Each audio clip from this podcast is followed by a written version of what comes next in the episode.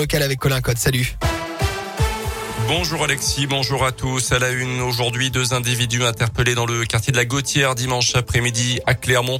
Dans leur fuite, l'un d'eux s'est débarrassé de plusieurs sachets de produits stupéfiants. Les policiers de la B A C ont été pris à partie par une trentaine d'individus que leur ont jeté des pierres notamment.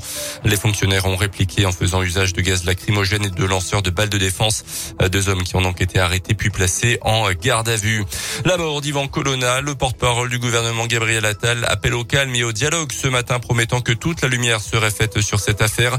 Condamné à la perpétuité pour l'assassinat du préfet de Corse Claude Erignac en quatre-vingt-dix-huit, Yvan Colonna a été hospitalisé depuis près de trois semaines à Marseille après avoir été violemment agressé à la prison d'Arles par un co-détenu radicalisé.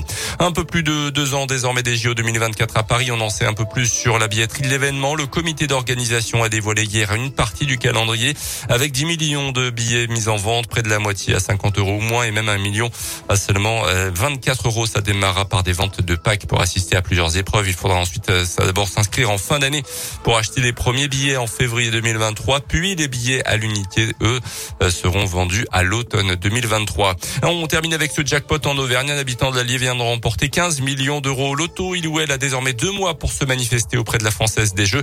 quinze millions d'euros, ça représente environ trois mois et demi de salaire pour la star brésilienne du Paris Saint-Germain, Neymar. Le journal L'Équipe dévoile ce matin les salaires des joueurs du championnat de France de Ligue un, les Parisiens, trustant vingt et une des trente premières places.